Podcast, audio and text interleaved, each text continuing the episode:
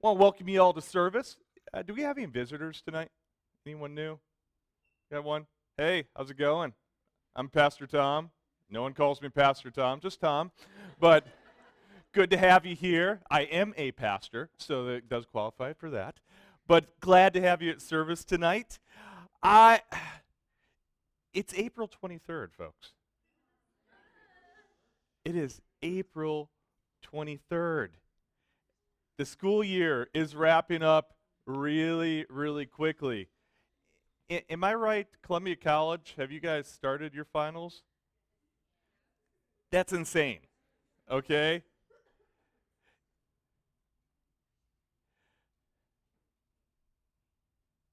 You find the older you get, the quicker time moves. To me, after I've been doing this like, man, 14 years now, finishing up my 14th year, for me, it feels like we just move people in. And there's a lot of you in this room, we didn't have any idea who you were back in August, and now you're a part of our family. And yet, time has moved very quickly. Along with that means the end of the school year, and I'm sure there are lots of you that are like, Thank you, Lord, I survived. but it also means that we're going to be finishing up with Chi Alpha for the semester. And tonight we're actually going to be wrapping up our message series, Make Your Mark.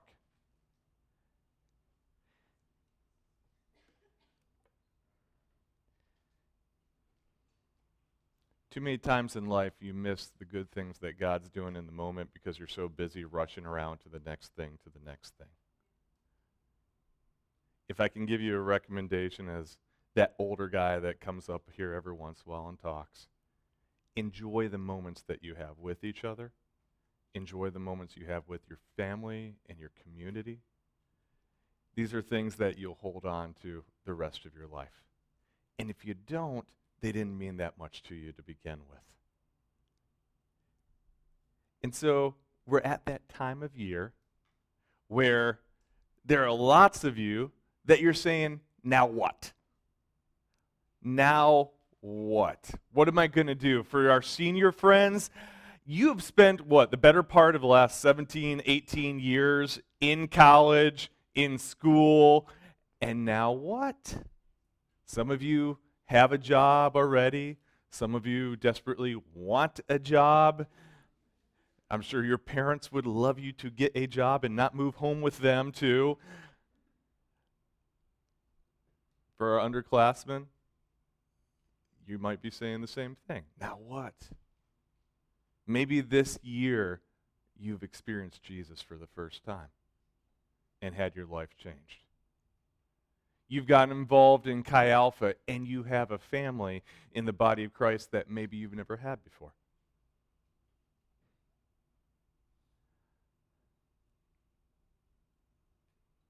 God's rocked your world at some point.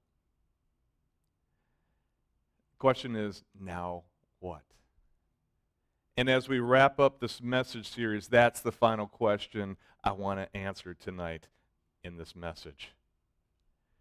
Earlier this semester, I actually spoke from John chapter 21, and it's when uh, Peter and the disciples they go fishing after Jesus' resurrection. They catch a ton of fish, and they have this amazing time with the Lord when I first spoke on this chapter earlier this semester, I wanted to preach right through it. And yet, God kind of caused me a pause and said, Hey, Tom, I want you to split this into two messages. We're coming back to it tonight. These guys, they've worked all night long. They didn't get anything until Jesus shows up, and then, of course, they get a miraculous catch. They head to shore and they have breakfast with Jesus. Jesus serves them. And even though the Son of God has just died on the cross and resurrected, and he's only going to be on earth for a short time, he takes time out for his family to serve them and to love them. Students, when you think that Jesus doesn't care about you or God doesn't care about you, you need to remember everything that Jesus has ever done, his death, his resurrection, all his blessings don't mean squat unless you understand how much he loves you. His unending love for us defines everything that he does. And I can I like to imagine they were sitting on the shore that day around a campfire, just hanging out and talking and reminiscing about the past three years. I say that because every time that Chi Alpha has something with the campfire, people start talking about the past. Guys retreat. Oh, yeah, I remember when we did this. That was awesome. You're notorious for it. Yeah, yeah. We have the hayride. We're sitting around. People are talking about past years, fun things that have happened in their life groups. And I bet Jesus and his disciples are no different from you and I. I bet they spent the time talking about their adventures that they had for the past three years. All the miraculous things that they saw Jesus do, and all the ministry that they got to enter into with him probably talked about some hard times. Things that they've, how they've grown. Remember when they started, a lot of these guys were only 16, 17 years old. Their time with Jesus helped them become men of God. And so I want you to keep that in mind tonight this idea of reminiscing a little bit we're going to go ahead and pick up the story in verse 15. And we're going to read seven verses through uh, verse 22. If you have your Bibles, you can uh, follow along. I'm sure we'll have it on the screen. All right. After breakfast, Jesus asked Simon Peter, Simon, son of John, do you love me more than these? Yes, Lord. Peter replied, You know I love you. Then feed my lambs, Jesus told him. Jesus repeated the question, Simon, son of John, do you love me? Yes, Lord, Peter said, You know I love you. Then take care of my sheep, Jesus said. A third time, he asked him, Simon, son of John, do you love me? Peter was hurt that Jesus asked the question a third time. He said, Lord, you know everything. You know that I love you. Jesus said, then feed my sheep. I tell you the truth. When you were young, you were able to do as you liked. You dressed yourself and went wherever you wanted to go. But when you are old, you will stretch out your hands, and others will dress you and take you where you didn't want to go. Jesus said this to let him know what kind of death he would glorify. What kind of, excuse me. He said this to let him know by what kind of death he would glorify God. Then Jesus told him, Follow me.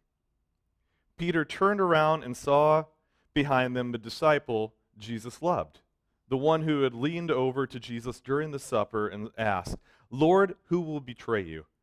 Peter asked Jesus, What about him, Lord? Jesus replied, If I want him to remain alive until I return, what is that to you? As for you, follow me. Quick reminder this,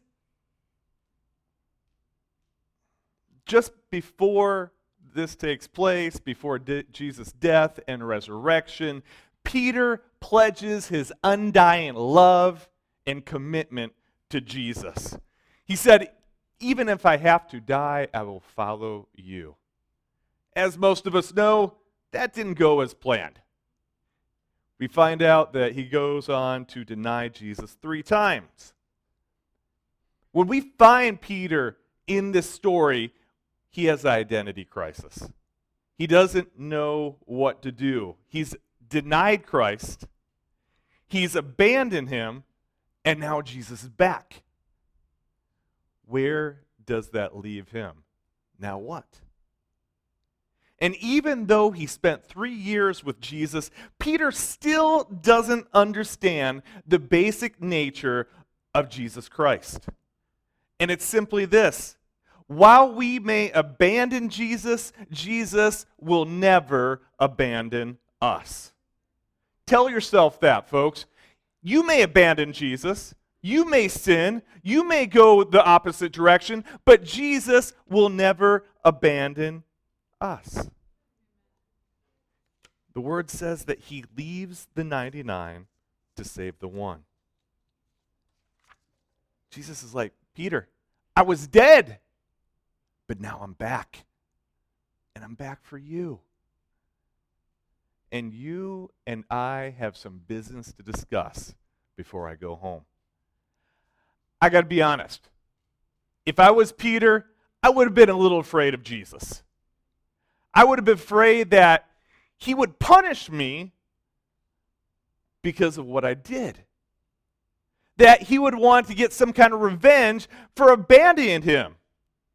And I think that's the problem that a lot of us have with Jesus.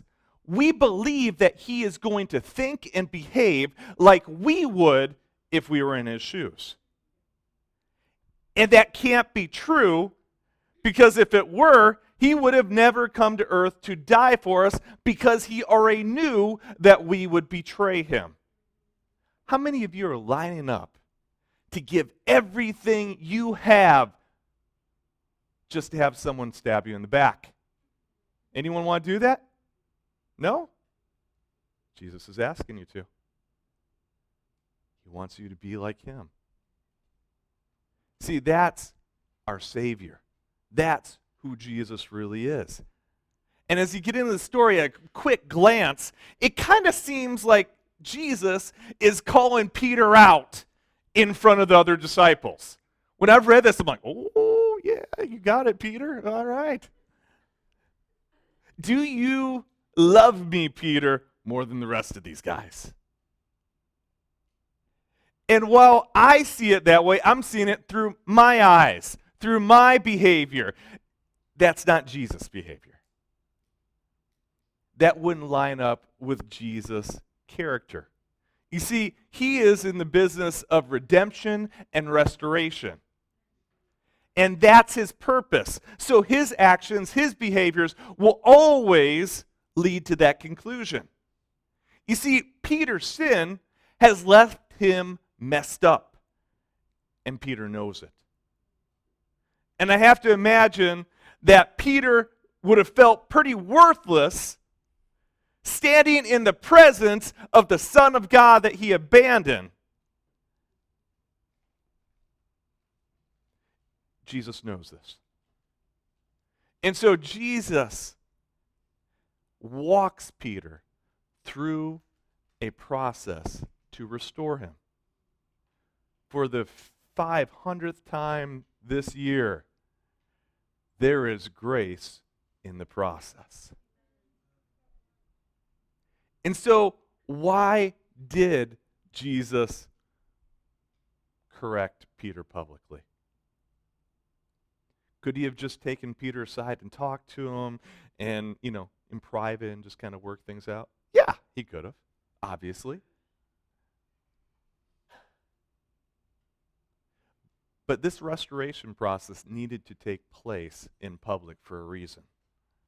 You see, students, sometimes in life, when a sin happens for everyone to see, when you do a sin in public and people know that it's bringing you down and away from the Lord, restoration also needs to happen for everyone to see so that people can be set free. I believe that Jesus did this in front of the other disciples, not to shame Peter, but to show the world that restoration is for everyone, even someone who denied the Son of God. And so, if Peter can be forgiven, if Peter can be restored to a right relationship with the Father, anyone can. Jesus wanted Peter to be restored he also wanted everyone in that place and for eternity to know that restoration is available to all of us. Jesus had just defeated sin. His death on the cross and resurrection makes our restoration possible. Make no doubt, it's not by happen chance or luck that Jesus died a public death. At any point, the priest could have set up an ambush to try to kill him in private. But he died publicly so that people could see his victory over sin. And in a few days, Jesus restores Peter publicly so that the world would know that he restores you and me from the results of death. Jesus heals us and makes us whole again. You see, Peter had a destiny. Peter was supposed to lead the disciples when Jesus returned to heaven. He was the rock that Jesus would build his church on. And Jesus wanted both Peter and the disciples to know that that was still true. Students, hear me and hear me well tonight in my last message of the semester. Today's sin doesn't negate tomorrow's destiny. Your sin today does not negate the destiny that Jesus Christ has for your life. Peter messed up bad. It doesn't change the fact that Jesus still had a plan for his life. And the same is true for you and me. Our sin is not stronger than Jesus' love. Sorry. It's not a battle of equals, folks. It's the destruction of our temporary foe by our eternal king. And the only way sin can derail God's destiny for our lives is if we continue in that sin. And at that point, it's not the sin that's preventing us from God's destiny. It's us. Don't blame the sin, blame your choices. Nothing is stopping you from God's destiny, from your life, except for you. Jesus needed to remind Peter of his destiny. Jesus needs to remind each and every one of us of our destiny. And so, how did he do that? How did he do that with Peter? First, uh, how does he do it with us? He calls our name. Three times, Jesus asks Peter a question. And three times, Jesus begins the question the exact same way Simon, son of John. I'm going to be honest with you. When I read this story, I always kind of think, man, I'm like, Jesus is being a little bit repetitive here, okay? you know, over and over again saying the same thing. Peter, or excuse me, Simon, son of John. Simon, son of John. It'd be kind of annoying. It's kind of like your parents saying your full name over and over again. Thomas Edward Trask II. Thomas Edward Trask II. Do you know this, Thomas Edward Trask? Yeah, I got who you're talking to. I get it. I'm sure Peter knew Jesus was talking to him. And while it seems like a minor thing, we know that everything Jesus does is intentional, correct? Everything he says and does has a purpose, and I don't think this is any different. The bigger question is why? I don't think it's because Peter has ADD or anything he's trying to make a point. Jesus was trying to remind Peter who he was and that Jesus knew him.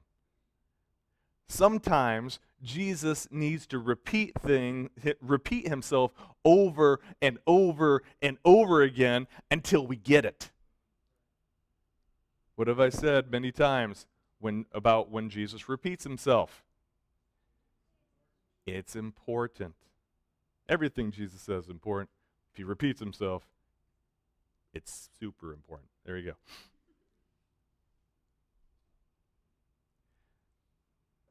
Sin has a way of making us forget who we are. It's dirty.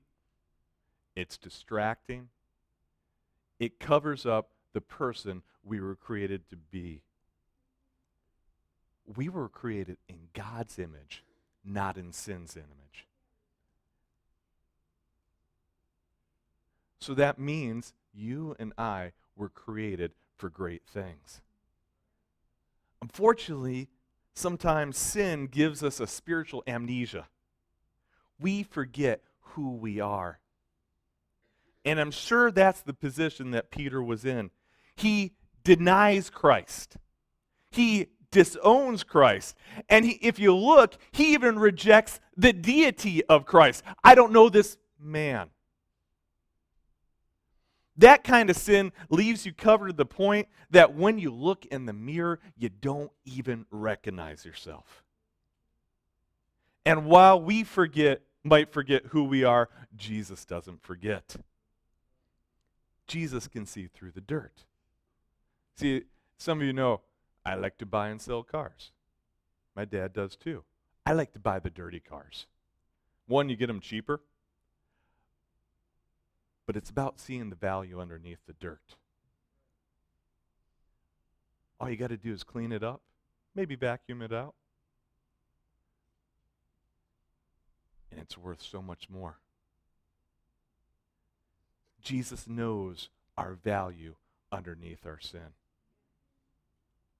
He makes it very clear that God knew us before we were born. He knows us and He knows what we will become. See, that's a big reason for this Easter season. I think there's this misconception with Christians sometimes that Jesus died to make you happy. Jesus didn't die to make you happy, He died for your sins. So that you and I can become the people that we were created to be. That's always the purpose.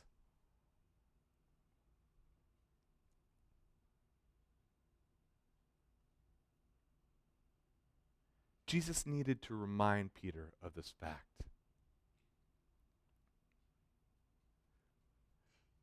Due to that fact, uh, sometimes Jesus will take us back to a moment when he had previously clarified who we are.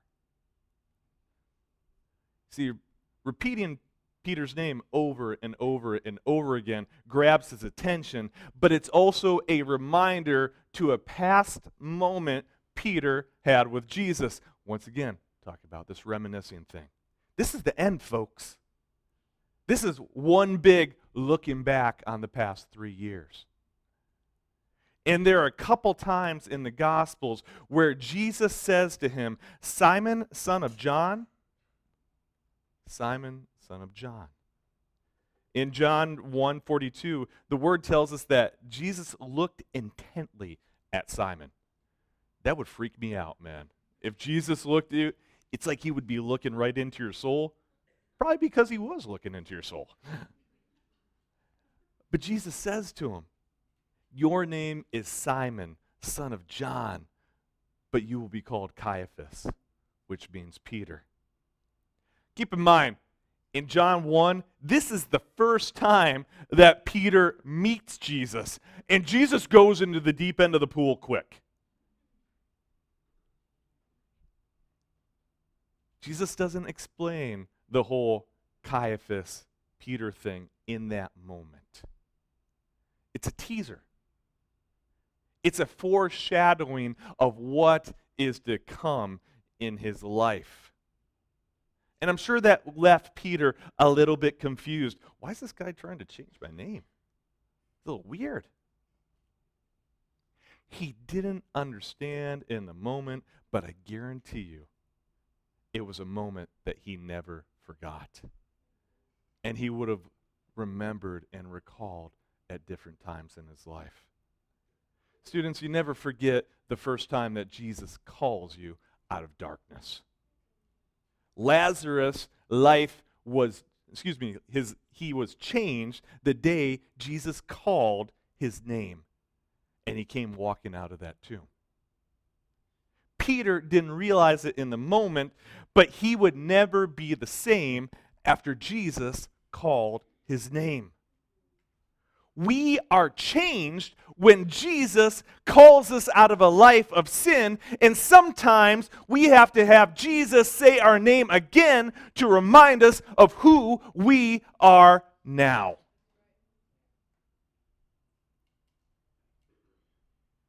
That's the first way Jesus reminds us of our destiny, calls us by name. Second way, Jesus calls out our purpose. Three times, Jesus calls Peter by name. Three times, Jesus reminds Peter of his purpose feed my lambs, take care of my sheep, feed my sheep. Sin not only makes us forget who we are, it makes us forget the purpose Jesus gave to us. Uh, the second time Jesus calls Peter by name, he also clarifies Peter's purpose, too. In Matthew 16, Jesus asks the disciples, Who do you say I am? And of course, who's the person that answers? Peter. For better or worse, the guy's always first at something here. And he says, You are the Messiah, the Son of the living God.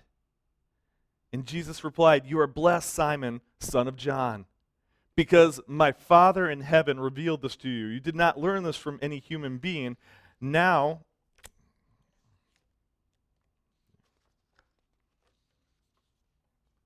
now I say to you that you are Peter, which means rock. And upon this rock I will build my church, and all the powers of hell will not conquer it. Boom. Jesus was going to use Peter to build his church, and nothing was going to stop it. Not Satan, not the world, not even Peter. And I'm sure it was kind of exciting to hear Jesus say that, but I'm also pretty sure it was a little frightening to hear Jesus say that too. But his purpose was clear. And to have a successful life, we need clarity. Nothing is sadder than a person without purpose. There's no motivation, there's no drive, and their life is unfulfilled. See, once again, we were created in God's image. People are happiest. You want to be happy? Live out God's purpose for your life. Peter's purpose was made clear by Jesus but by the time we see him in John 21, Jesus needs to remind Peter of his purpose. Most of us, we're going to need one or two reminders in our life from Jesus what our purpose is. Especially when our sin makes us forget our purpose. Your money, excuse me, your purpose isn't to make money. Your purpose isn't to have many houses. God did not create you to own a bunch of cars. Guess what? Your purpose isn't even to come to Chi Alpha every Tuesday night. Our purpose as disciples of Jesus Christ is the same as Peter's to build the church. But, Tom, I'm not called to be a full time missionary or pastor. It doesn't matter. Build the church. But I'm supposed to be an engineer, or a teacher. It doesn't matter. Build my church. Your job shouldn't define your purpose. Your purpose should define your job you are a Christian teacher, you are a Christian engineer, that should always be first and always come before anything else. No matter what you do, Jesus wants to use his disciples, every person in this room, to build his church. And so, what does living out our purpose look like? It simply starts by doing the instructions that Peter, excuse me, Jesus gave to Peter. Jesus is a good shepherd, correct? The instructions that we see here all have to do with shepherding. As his disciples, we are to take on those same roles within his church that he wants to build. And so the first instruction then feed my lambs. When I read this, I see a mentoring relationship. When we talk about lambs, you're talking about young believers. The Apostle Paul talks about having to feed infants in the Christian life with milk because they're not ready for solid food. This has nothing to do with cooking. It's rather about gently teaching people the basics of the good news. You don't start with a deep theological d- discourse on covenant theology with someone that doesn't even know who Jesus is. You start with the basics. Who is Jesus? How does he want us to live? What does it look like to be a follower? You don't have to know everything to be a mentor to a young believer. You don't have to be a life group leader to be a mentor for a young believer. Chi Alpha will always have young believers. Period. And if we want to grow and we want to reach people and build a church, I can't just have my staff and my leadership team mentoring people. I need Christians that are older, more mature, wiser, more knowledgeable, helping the younger Christians grow. Because guess what? Next year we get a bunch of new freshmen. Crazy idea how that works. I know. We will see people saved next year. Mentor another student. Second way you live it out, Jesus tells Peter, then take care of my sheep. When I see this, we're talking about an interdependent relationship with each other in the body of Christ. Uh, who are we commanded to love? Love God, love people, love, I give you a new commandment, love each other within the body. The demonstration of God's love for each other is through caring for one another.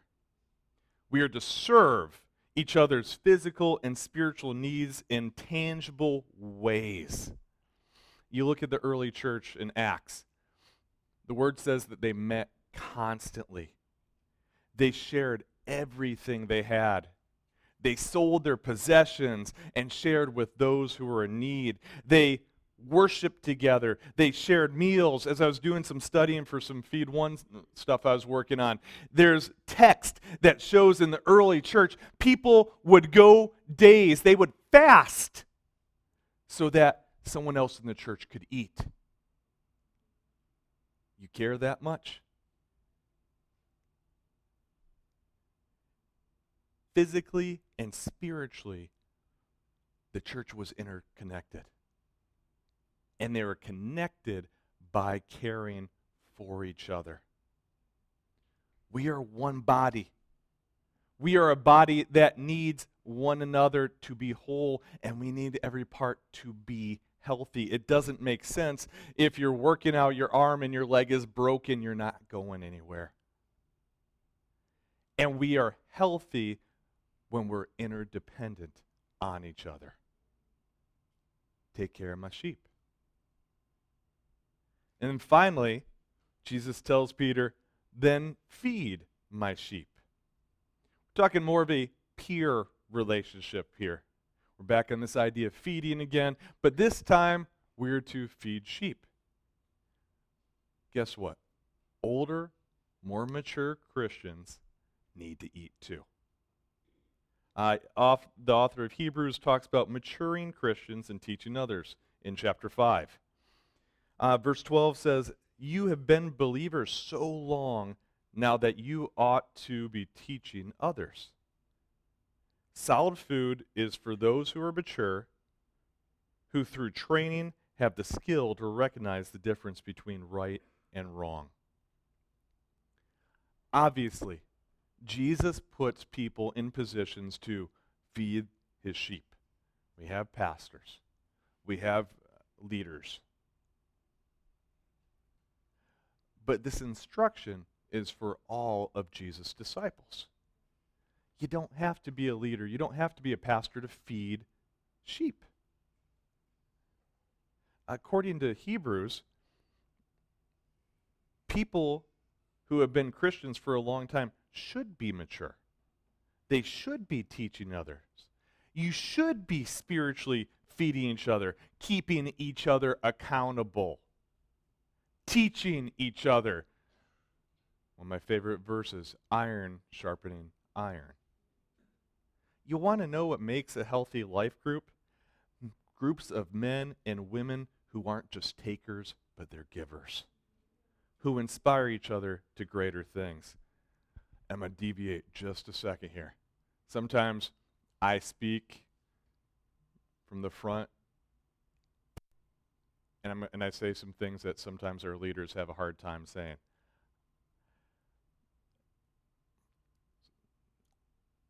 Students, sometimes our student leaders struggle to push you guys to grow because they're afraid that you're going to leave. That's not what disciples do. Don't put your small group leaders and your life group leaders in a position that they are afraid to push you to grow and become more like Jesus because you're going to throw a hissy fit and walk out on them. That's a lot of pressure for a young person. And unfortunately, we've seen it happen year after year after year. If you're saying you want to be a disciple, be accountable be accountable to each other. Don't put the weight on another 20 year old to carry your burden when you won't lift it up. We carry each other's burdens. That's how the body of Christ works. Sorry. Okay. It's the last week. I got to throw it that. Sorry. Hmm. As a disciple of Christ, our purpose is clear. Mentor young believers, care for one another, spiritually feed one another. It doesn't matter your job or the arena that you work in.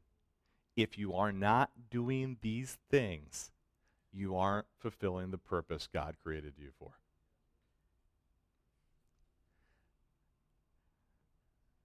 God has a purpose for each of us but it does come at a cost. Jesus is honest, man. He never holds back. And he tells Peter, You want to be my disciple? It's going to come at a cost. When you were young, you were able to do what you, as you like. You dressed yourself and went wherever you wanted to go. But when you are old, you will stretch out your hands, and the others and others will dress you and take you where you don't want to go. Church history tells us that years later, Peter was crucified upside down for his faith. Most of us will not face crucifixion as Jesus' disciples. But we will have to give up what we want. That's the battle that I've seen so many young Christians fight over the years the thing that they struggle with the most, and the thing that prevents them from actually being Jesus' disciple our wants. Jesus is clear on this, folks. Jesus never lies. Count the cost. Luke 14, 33, he said, So you cannot become my disciple without giving up everything you own. Everyone focuses on the, the material stuff. Who cares? It's giving up your wants and your desires. See, the gift of eternal life is free, but it came at a high cost. our Savior stepped down from heaven and died for us. Our purpose, the thing that we were created for, comes at a great cost. Giving up what we want for what He wants. And you see, like Peter, it takes coming to a place where we realize that what we have and what we want pales in comparison to what Jesus has for us. And so Jesus reminded Peter of his name. He reminded Peter of his purpose. And now, to help us remember our destiny, he reminds us of his first command follow me. I love God's symmetry. Jesus never leaves anything incomplete or partially done. Wherever there is a beginning, there will always be an end. And I love that he always has a greater plan that I know very, very little about. I would love to tell you that when I came up with, you know, the Lord dropped this whole sermon series in my heart, that I had a plan and where I was going to go and we're going to do this and do that. I didn't know squat. I just try to listen and I try to be obedient. And I had to admit to the staff yesterday, I was like, man, I was studying and God's good. It's crazy. Because he knew how things were supposed to be.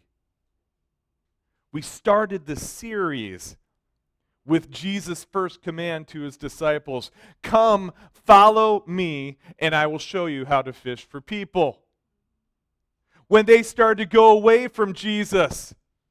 Jesus called them again, Come, follow me, and I will show you how to fish for people. And now, the end of his ministry, Jesus issues the same command to Peter again Follow me. this command to his disciples will always remain the same follow me. It's never going to change. Even when Jesus talked to the rich young ruler, you lack one thing. Sell everything you got, give your money to the poor. Come, follow me. That's never going to change. And Peter does what a lot of us do when Jesus asks us to follow him. What about him? Whenever we're faced with that tough decision and we're going through trials and Jesus still wants us to come through the storm, what about him? A lot of times we like to compare ourselves. We like to compare ourselves to those around us. And often we become jealous of what others do or do not have. That's not fair. They got it easier than me. They haven't had to go through the stuff I've had to go through. My life is harder. It's not about what you do or don't have, it's about your response to the Lord. The command will be the same. Sometimes the responsibility will be different. Doesn't matter what you are going to do, follow me. Doesn't matter what the Lord calls me to do, follow me.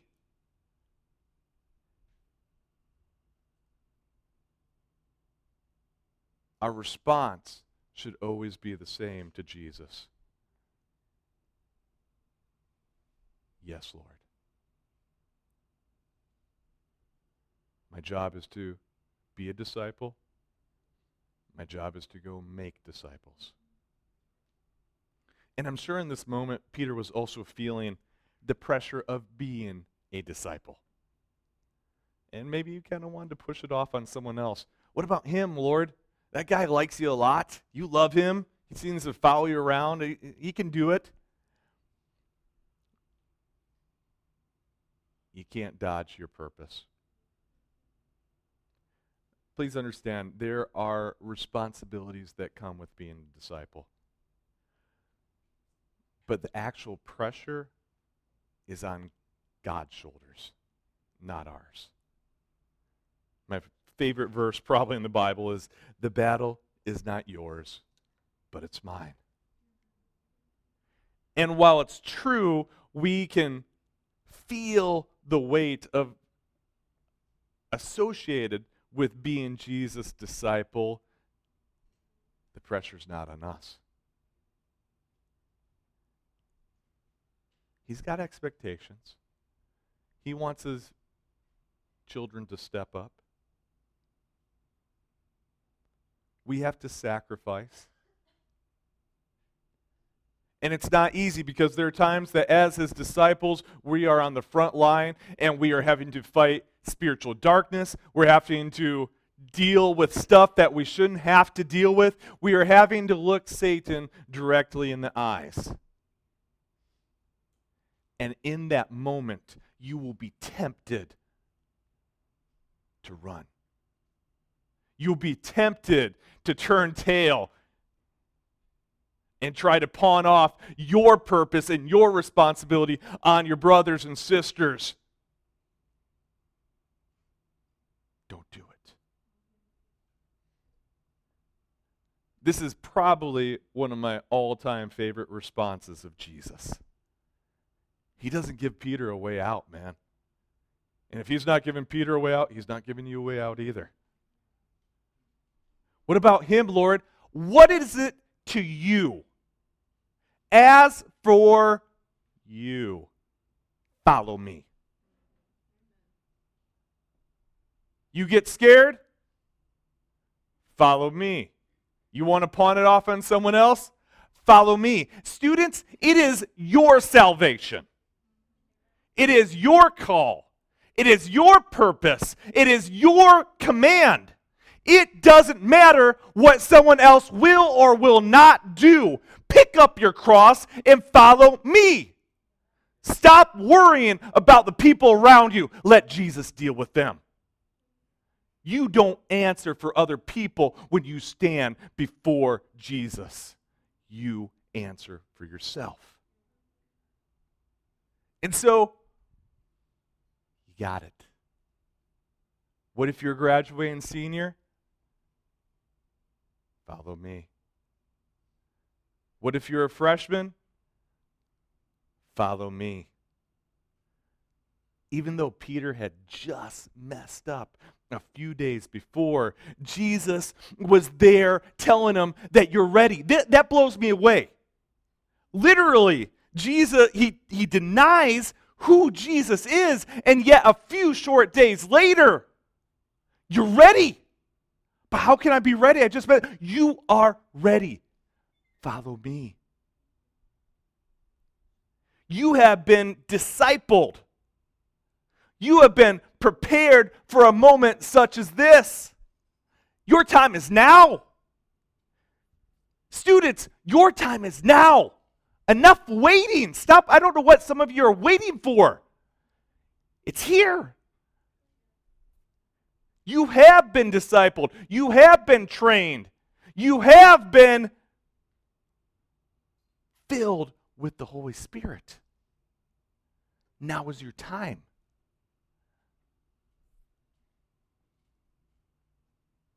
Step up. It's our purpose. How many seniors do I have here tonight They're graduating? Hi, seniors. Stand up.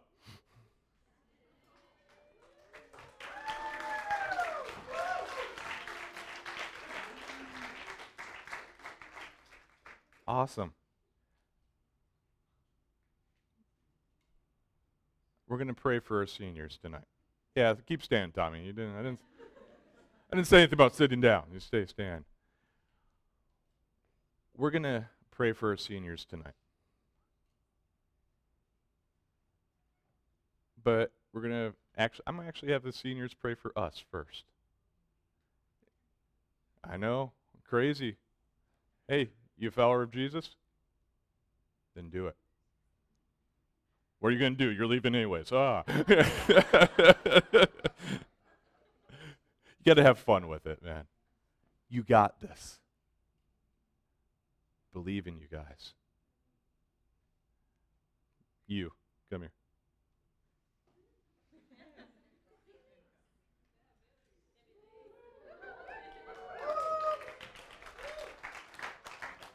Bailey's actually to be given a year in this up next year.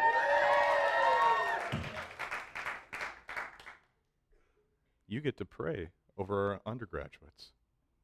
I want you to pray as a discipled, mature Christian over our younger brothers and sisters, and that God will pass on that mantle onto this next generation. If you're a senior and you're around an underclassman, you have these things called hands. and we'd like you to nicely put them on people's shoulders, and we want you to pray for those that are around them, okay? And if you don't have a senior around her, Bailey's got the Holy Spirit. It's cool. All right. there we go. Yes, yes. All right. Bow your heads and Bailey.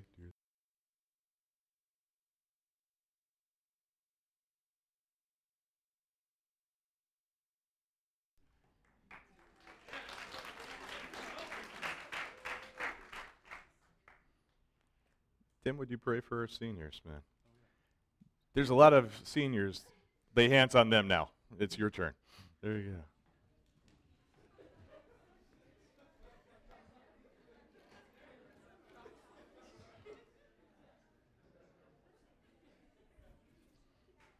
Hmm.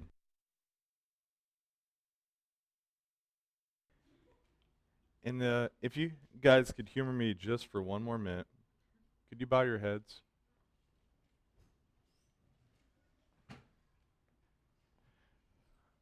Seniors, you may sit down.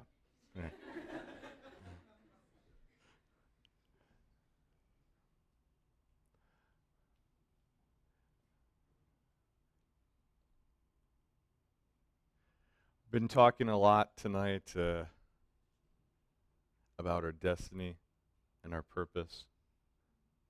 But most importantly, Jesus wants us to follow him.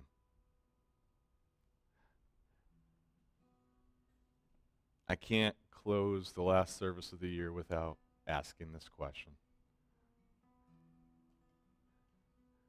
Don't always know where you guys stand with the Lord, but I know what He wants. He wants you to follow after Him. And so, tonight, I want you to know that your Father God loves you that he was willing to give his son at a cost for you and I so that we could have eternal life with him.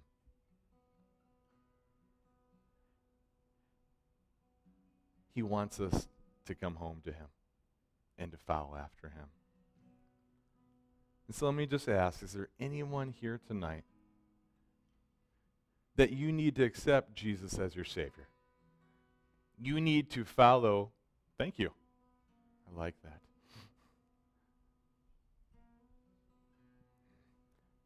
Yes. Is there anyone else that you need to accept Jesus as your Savior? Anyone?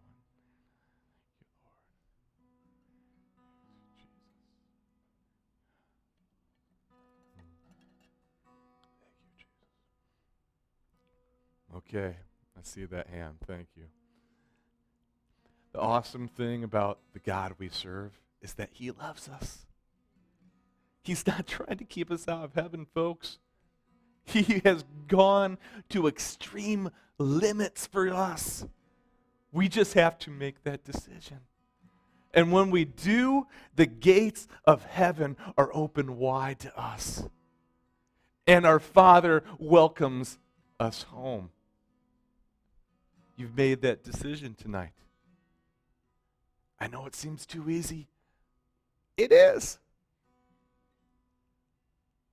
Now you just got to keep following him, keep pursuing after him. I just want to take a minute and thank Jesus for what he's done. You can agree with me, but the deal is sealed in Jesus' blood. Thank you. Thank you, Lord. Thank you, Father that you cared that much about us, that you allowed your son to be beaten and abused so that we could have life. Thank you that we didn't have to take on that punishment because we couldn't bear it. And as painful as it was for you, you would do it again and again for us. And so we say thank you tonight for that shed blood that covers our sin and makes us new. Makes it possible to be in a right relationship with you, Lord. And God, we thank you for your resurrected Son. That our God isn't in a tomb somewhere, but he is alive and well, and we get to live with him for eternity. And so we celebrate you and we celebrate that gift for us tonight. Lord, we give you all the praise and all the glory in your mighty name. Amen. Amen. That's it.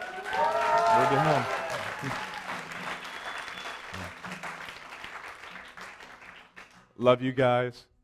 We do have. Uh, yes. There we go. At, uh, yeah, come back next week, 8 o'clock. We got uh, worship and communion night. Week after that, let's go. Uh, scare some old people and worship with them and stuff. That'll be fun. At, uh, where are we going to eat? Pickleman's. You guys go to Pickleman's. I'll speak again. All right. Have a good night. Go fellowship. Inter, intermingle and stuff. Yeah, there we go.